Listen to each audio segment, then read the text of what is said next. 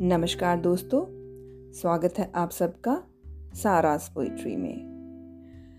तो दोस्तों, आप अपनी ज़िंदगी में हर चीज़ को क्या अहमियत देते हैं? मेरा कहने का मतलब है, आपके जीवन में हर चीज़ जो आपको मिली है, क्या मायने रखती है? तो मेरी आज की कविता का शीर्षक भी यही है, अहमियत। जी हाँ अहमियत।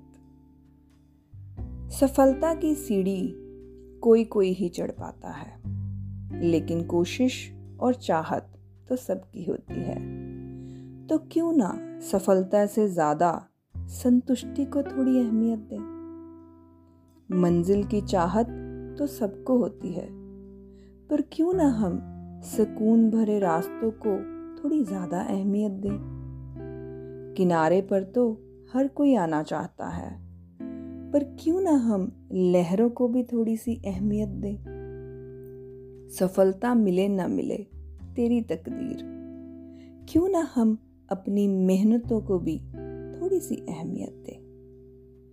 हर चीज़ अहमियत रखती है, चाहे वो बड़ी हो या छोटी। तो क्यों ना हम छोटी छोटी चीज़ों को भी थोड़ी सी अहमियत दें? ज़िंदगी सुकून से भर जाएगी, ये वादा है। अगर हम जीवन में शिकवों की बजाय शुक्राने को थोड़ी सी अहमियत दें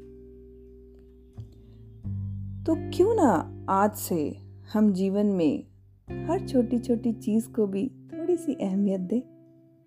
क्योंकि जीवन में शिकवे और शिकायतों के तो सौ बहाने। क्यों ना थोड़ा सा शुक्र करना भी सीखा जाए? तो इसी के साथ धन्यवाद। उम्मीद है आपको मेरी ये कविता पसंद आई होगी। Thank you so much for listening and stay tuned